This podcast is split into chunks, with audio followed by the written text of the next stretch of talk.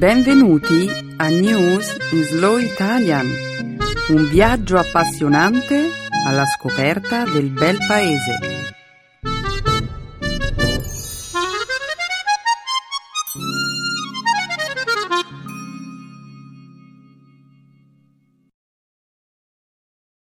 Oggi è giovedì 16 ottobre 2014. Benvenuti a News in Slow Italian.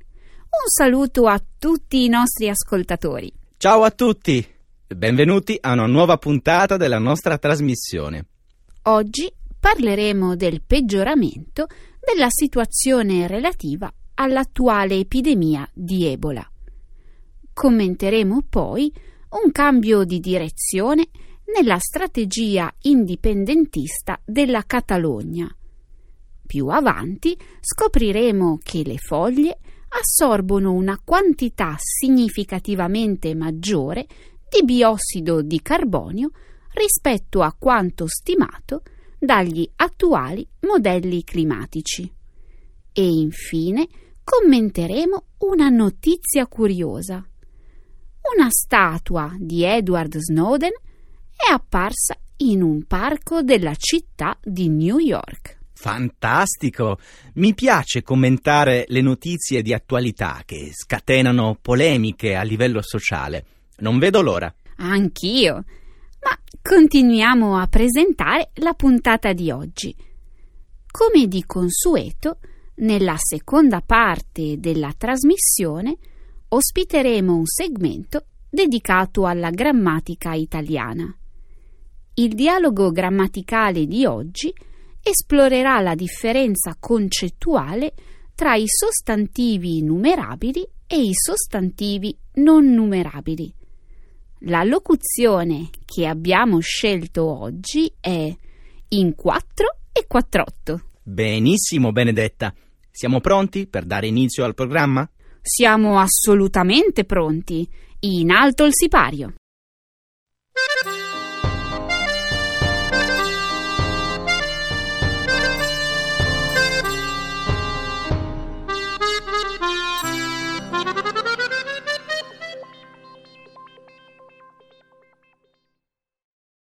Positivi al test per il virus Ebola due operatrici sanitarie in Texas. Le autorità statunitensi hanno reso noto lo scorso fine settimana che un'infermiera, Nina Pam, è stata esposta al virus Ebola mentre prestava le proprie cure a Thomas Duncan, un paziente ricoverato presso l'Health Presbyterian Hospital di Dallas, in Texas. Duncan, che avrebbe contratto la malattia in Liberia, è morto lo scorso 8 ottobre. Pam si trova in cura presso il medesimo ospedale ed è ora in buone condizioni. Mercoledì scorso i funzionari hanno confermato che una seconda operatrice sanitaria è risultata positiva al test sul virus Ebola. Il Dipartimento dei Servizi Sanitari del Texas ha reso noto che l'infermiera è stata immediatamente posta in isolamento dopo che lo scorso martedì aveva riferito di avere la febbre. Le persone con le quali l'infermiera è entrata in contatto verranno sottoposte a un attento monitoraggio. Anche la seconda operatrice sanitaria aveva prestato assistenza a Thomas Duncan, ovvero la prima persona alla quale è stato diagnosticato il virus Ebola negli Stati Uniti. L'epidemia di Ebola, attualmente in corso, è iniziata nel dicembre 2013 ma è stata ufficialmente confermata soltanto lo scorso marzo. L'epicentro dell'epidemia si trova in Sierra Leone, Liberia e Guinea. Il contagio, al di fuori del continente africano, si limita al momento a tre casi, due a Dallas e uno a Madrid. Secondo l'Organizzazione Mondiale della Sanità, OMS, quasi 5.000 persone sono morte a causa dell'epidemia e i casi complessivi di Ebola potrebbero essere oltre 9.000 entro la fine della settimana. Ma come hanno contratto la malattia le due infermiere di Dallas? È ovvio che c'è stata una violazione del protocollo da parte degli operatori sanitari. Beh, le infermiere hanno detto che non esisteva alcun protocollo. Di fatto raccontano di aver lavorato per giorni senza indossare un abbigliamento protettivo adeguato e di aver ricevuto poche indicazioni su come prevenire la diffusione del virus. Ma come in Spagna? Si sta facendo abbastanza per proteggere il personale sanitario? Assolutamente no. I centri per il controllo e la prevenzione delle malattie avrebbero dovuto mandare in Texas un ampio team di esperti dopo la diagnosi del primo caso di Ebola. Senza dubbio. E ora altre persone potrebbero essere state esposte al virus. Eh, forse. Ma secondo le autorità è improbabile che questi casi isolati si convertano in una epidemia. Entrambi i paesi, infatti, hanno sottoposto a monitoraggio le persone che sono entrate in contatto con i soggetti contagiati. In ogni caso, non stiamo facendo grandi progressi. Ebola corre più veloce di noi e sta vincendo la gara. È vero. Purtroppo la comunità internazionale non sta facendo abbastanza. L'Africa ha bisogno di denaro per costruire nuove strutture sanitarie e ha bisogno di personale qualificato. Eh sì, è necessario intensificare l'impegno a livello globale per combattere la diffusione della malattia. In caso contrario, il tasso di contagio potrebbe raggiungere la soglia di 10.000 nuovi casi alla settimana nel giro di due mesi. Se non blocchiamo Ebola ora, il mondo intero potrebbe trovarsi ad affrontare una situazione del tutto nuova, per la quale non esiste un piano di emergenza.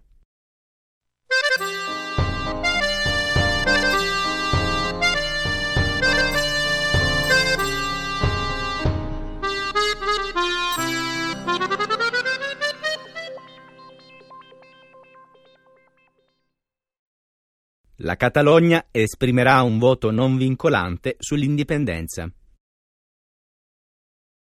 Arthur Mas il presidente della comunità autonoma spagnola di Catalogna ha annunciato lo scorso lunedì la cancellazione della consultazione elettorale sull'indipendenza catalana.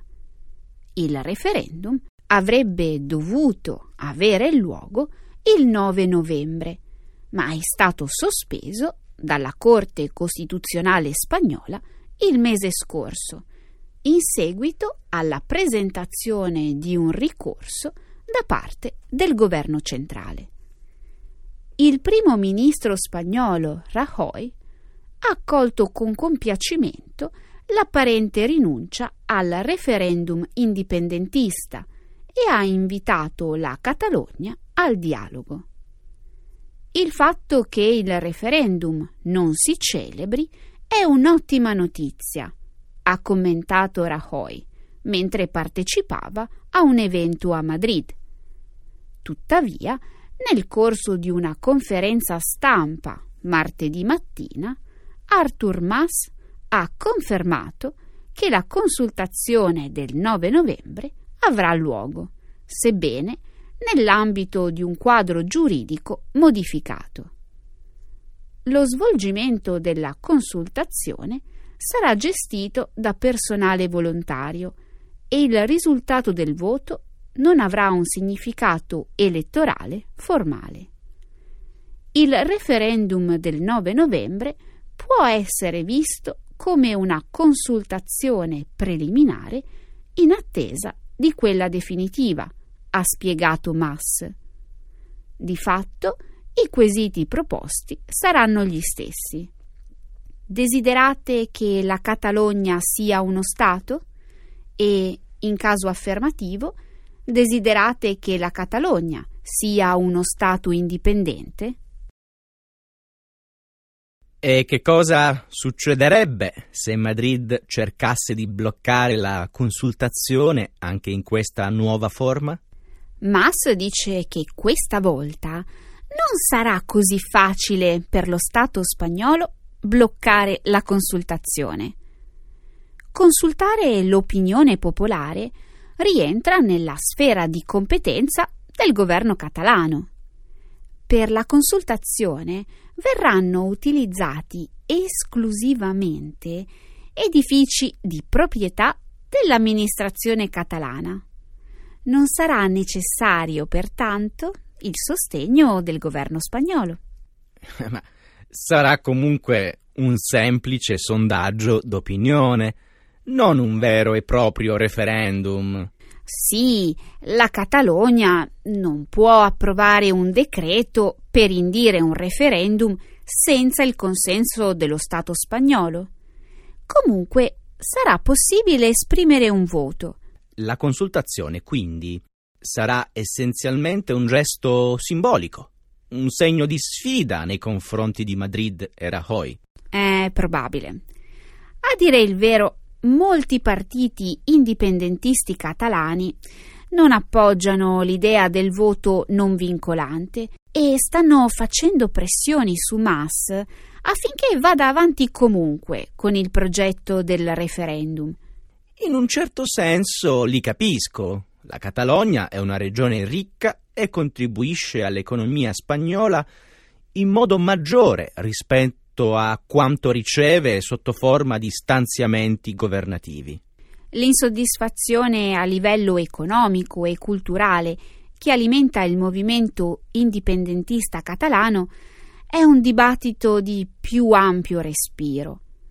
Ciò che conta in questo momento è il fatto che Mas abbia detto che la consultazione non avrà luogo in assenza di sufficienti garanzie democratiche. In sintesi, è essenziale che tutto abbia luogo senza infrangere alcuna legge.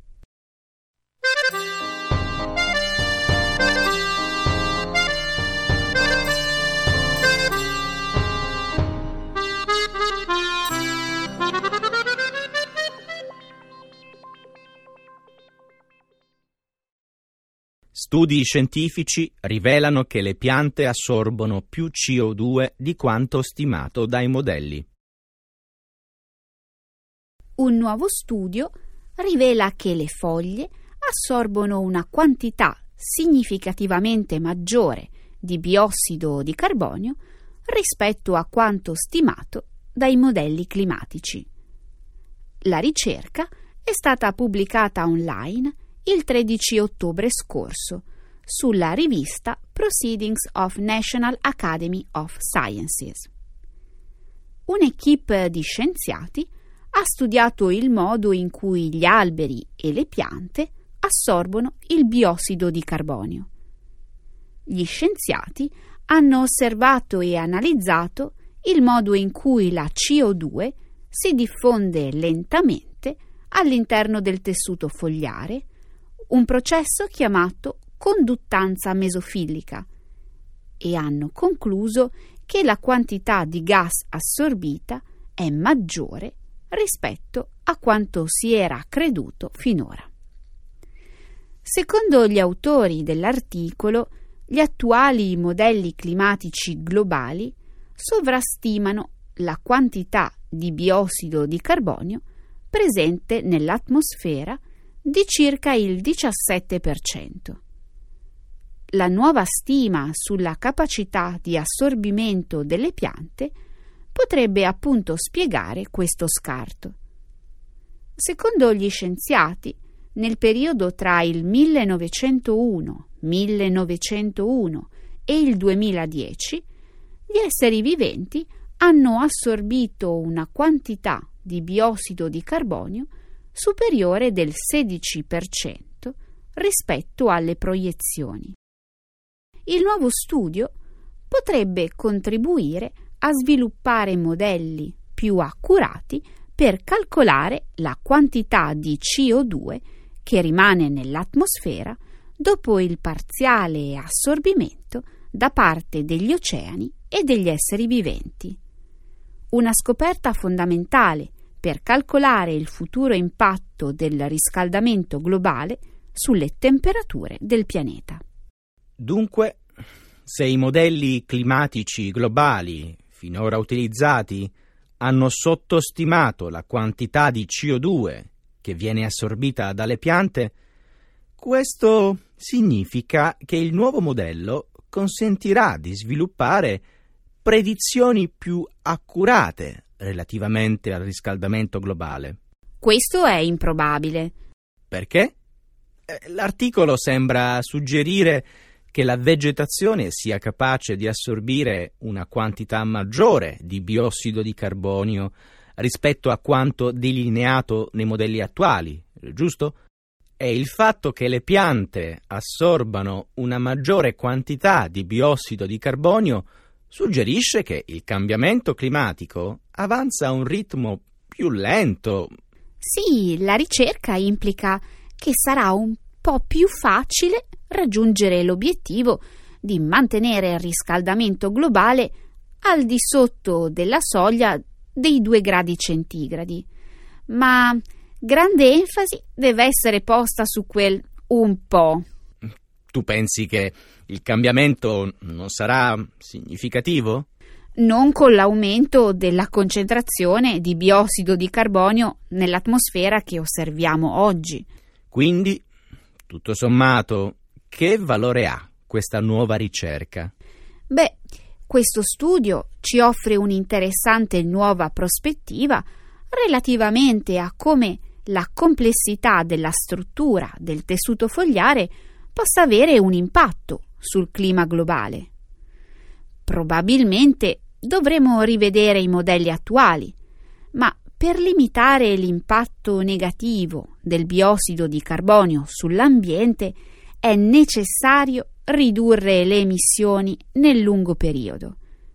Nei prossimi decenni dovremo operare ingenti tagli nelle emissioni di CO2 al fine di mantenere il riscaldamento globale al di sotto della soglia dei 2 gradi.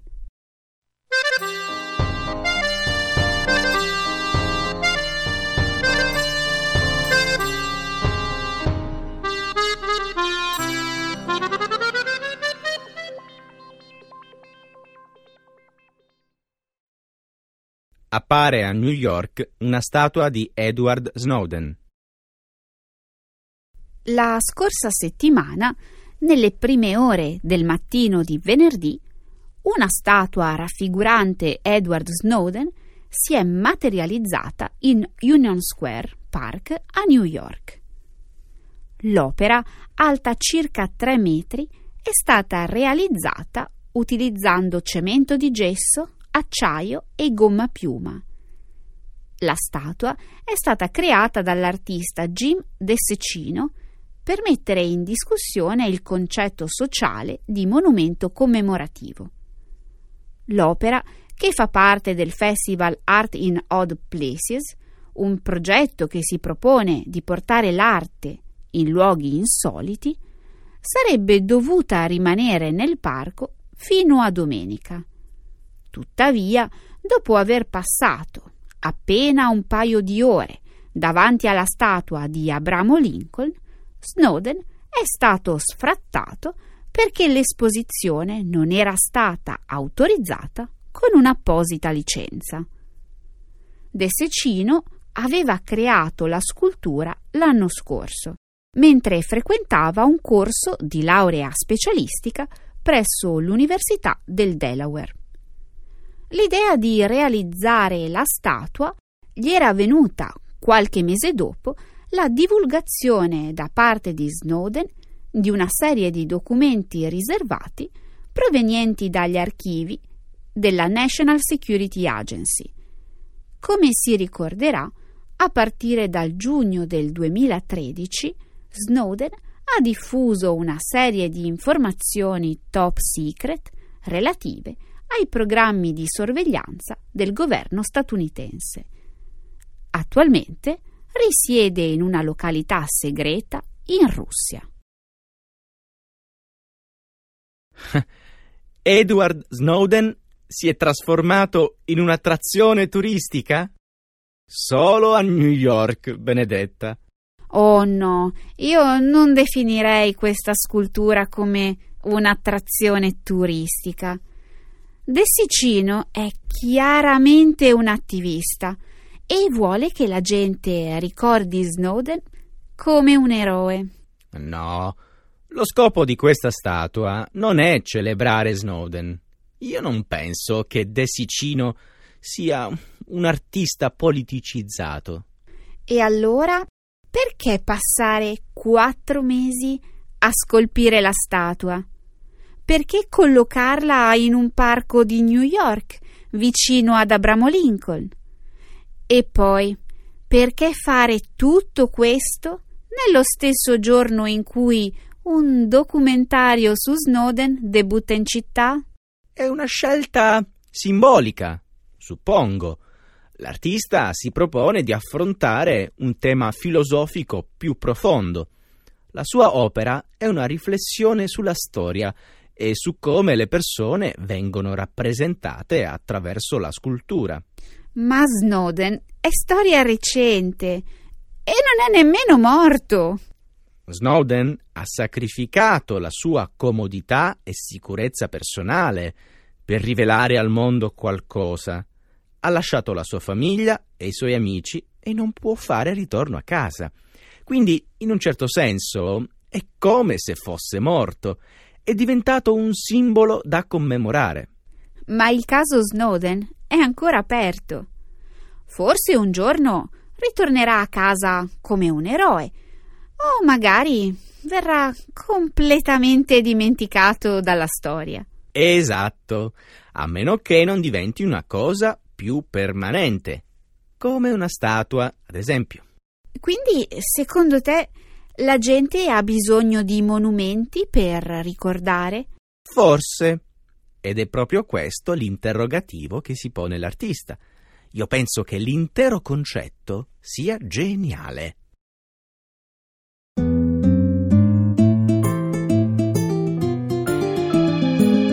Adesso la grammatica. Per capire le regole di una lingua poetica.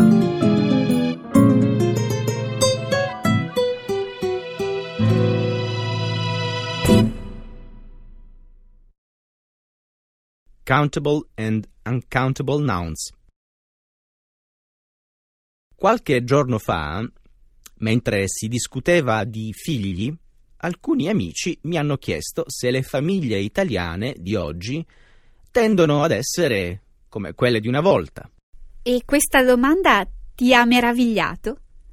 Forse nell'immaginario collettivo sopravvive l'idea un po' romantica che le famiglie italiane siano ancora numerose come un tempo. Probabile, ma io ho spiazzato tutti mostrando le statistiche sul tasso di natalità nazionale, diminuito a tal punto da diventare uno tra i più bassi al mondo. Mio nonno diceva sempre i tempi sono cambiati. Ebbene sì, sembra che gli italiani non vogliano più saperne di fare figli. Se mettiamo a confronto le famiglie attuali con quelle del secolo scorso, i dati sono sorprendenti. Da una media di 5 o 6 figli siamo passati a uno o al massimo due bambini per coppia. Secondo te, quali sono i fattori alla base del calo delle nascite in Italia? Io penso che una lettura meramente economica sia riduttiva. Negli ultimi decenni, infatti, abbiamo assistito a un importante cambiamento culturale. Senza alcun dubbio hai messo in luce un fatto importante. La famiglia tradizionale si è estinta e le cause di questo fenomeno sono sia economiche che culturali. A cosa ti riferisci quando parli di famiglia classica?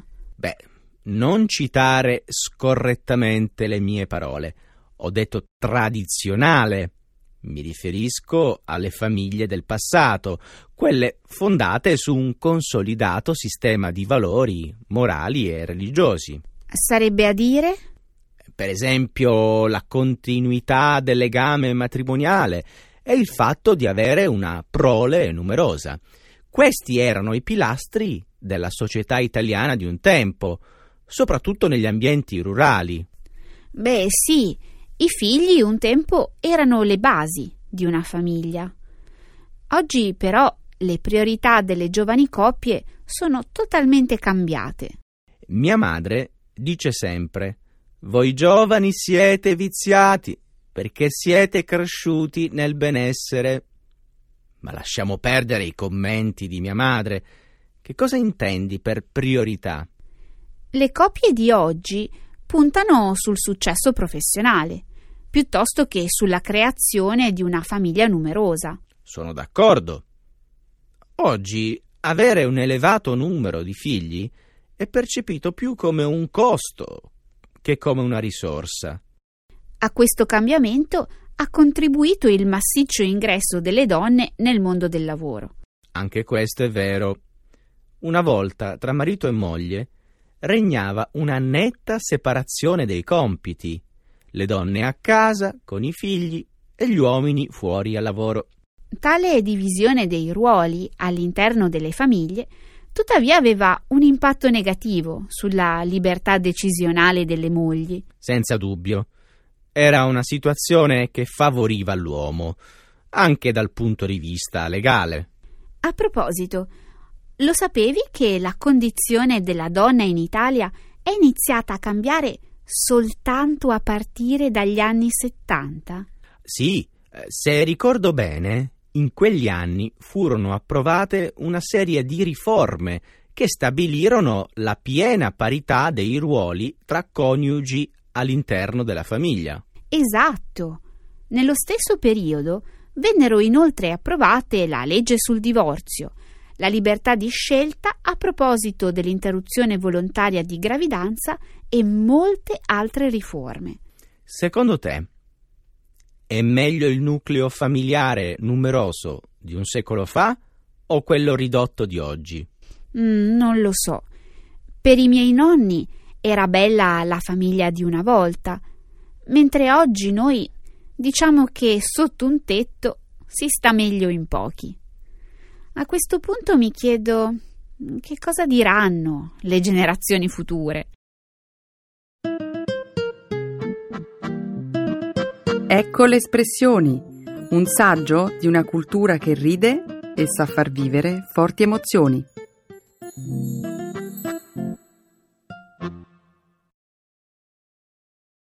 In 4 e 48 In a blink of an eye, in less than not time. Dimmi, in 4 e 48, che cosa pensi riguardo ai sogni?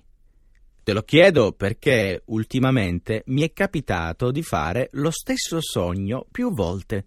Io penso che i sogni ricorrenti siano un messaggio del nostro subconscio che vuole rivelarci desideri e verità che tendiamo spesso a ignorare. Giusta osservazione ma non credo che sia il mio caso. Eh, il sogno che faccio è troppo illogico. Possiamo risolvere il tuo dubbio in 448. Tu mi racconti il tuo sogno e io ti dico che cosa ne penso. Bene. Sono disteso sull'erba tra papaveri e margherite. Il sole mi scalda il viso e il vento mi arruffa i capelli. Sogni di stare dormendo? Oh, piuttosto noioso come sogno. Aspetta, aspetta. Adesso arriva la parte più bella. In 4 e 48 lo scenario cambia. Una voce mi chiede, in inglese, Excuse me, signore, how much does a ride around the canale cost? Ma di quale canale stai parlando? Ora sono a Venezia. Ho un remo in mano e indosso una maglietta a strisce e un cappello di paglia. Beh, devo ammettere che sognare di essere gondolieri a Venezia non è da tutti. complimenti per la fantasia. E dimmi, che cosa hai risposto? Nulla. Come posso sapere il prezzo di un giro in gondola? Non sei mai salito su una gondola? Oh, peccato, ti sei perso un'esperienza meravigliosa. Sì, una volta, quando ero piccolo, ero con i miei genitori. Eravamo appena saliti sulla gondola quando in 4 e 48 si mise a piovere e dovemmo scendere. No, che sfortuna! E da quel giorno che non torni più a Venezia? No, sono stato a Venezia molte volte, ma mi sono sempre rifiutato di salire in gondola e pagare un prezzo eccessivo. Beh, questo spiega molte cose. Una fantasia infantile sta prendendo forma e ti suggerisce di diventare gondoliere. Lo pensi davvero? Sai, in realtà diventare gondoliere non è mica facile. Una gondola costa circa 35.000 euro e una licenza costa 500 euro. Oh, cifre esorbitanti. E bisogna frequentare una scuola. Bisogna studiare la storia veneziana, conoscere almeno una lingua straniera e avere una buona conoscenza della storia dell'arte italiana. Ma dai, bisogna studiare e superare degli esami? Certo. Inoltre, dopo aver superato un concorso pubblico, l'aspirante gondoliere deve seguire un percorso di formazione di circa 6-12 mesi presso un gondoliere professionista. Ok, puoi riassumere in 448 in che cosa consiste l'esame finale? Ti prego, vai al dunque. Ok, per conseguire un certificato di idoneità, i candidati devono superare una prova pratica sotto gli occhi attenti di cinque esperti gondolieri. Eh sì, hai ragione. Meglio lasciar stare. Troppi ostacoli da superare. Sì, ma devi riconoscere che il mio è un sogno molto romantico.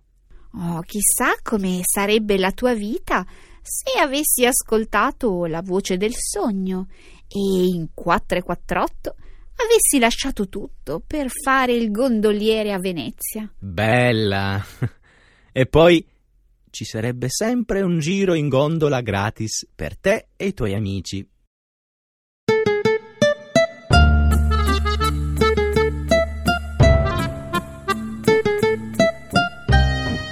E anche questa settimana siamo arrivati a un'altra bella puntata di News in Slow Italian. Eh sì, ma il nostro tempo è finito, Emanuele. Mi sa che dobbiamo salutare.